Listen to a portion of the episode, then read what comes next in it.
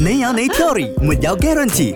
A、B、C 我揀 D 啊，唔係你識啲咩你啊識啲乜嘢真係十分為滿分呢？咁啊睇到個 article 就話各個國家嘅勞累嘅程度去到邊度啊？係即係如果有 Bukit Jalil，我覺得 Bukit Jalil 都排幾高位置下嘅。咁奈何佢冇啦。而家睇到十甲呢，馬來西亞都唔係 top ten 裏邊嘅。係但係以喎下三個選項呢，美國、中國、新加坡邊一個喺呢個排名裏邊最高？講嘅最勞累啊嘅國家。 Hi，你知啲乜嘢？阿阮、阿明你好，你好我係 Sam 啊。今日係我嘅答案係 C，新加坡。哇全部疲勞新加坡嚟講，除開身體上、精神上嗯都會係啊疲勞。係咯新加坡呢精神，佢嘅生活壓力比較大啦，精神上都應該會比較緊張，所以我嘅答案應該係新加坡啦。你 check 下佢個電話號碼係咪六五嗰啲？又或者你喺新加坡工作 嘅，OK，咁啊睇到十甲啦係吓，我首先講下，估唔到我揀嘅中國係排名好低喎。係咯，排名第九位係中國嘅四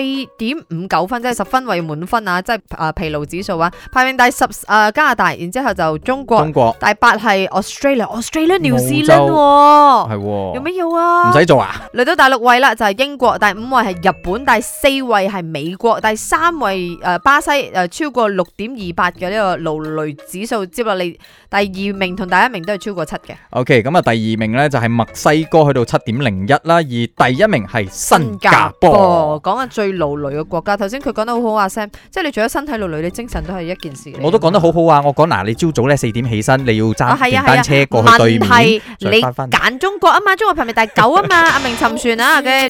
你有你 theory，沒有 guarantee。A、B、C 我揀 D 啊，唔係你識啲咩啊？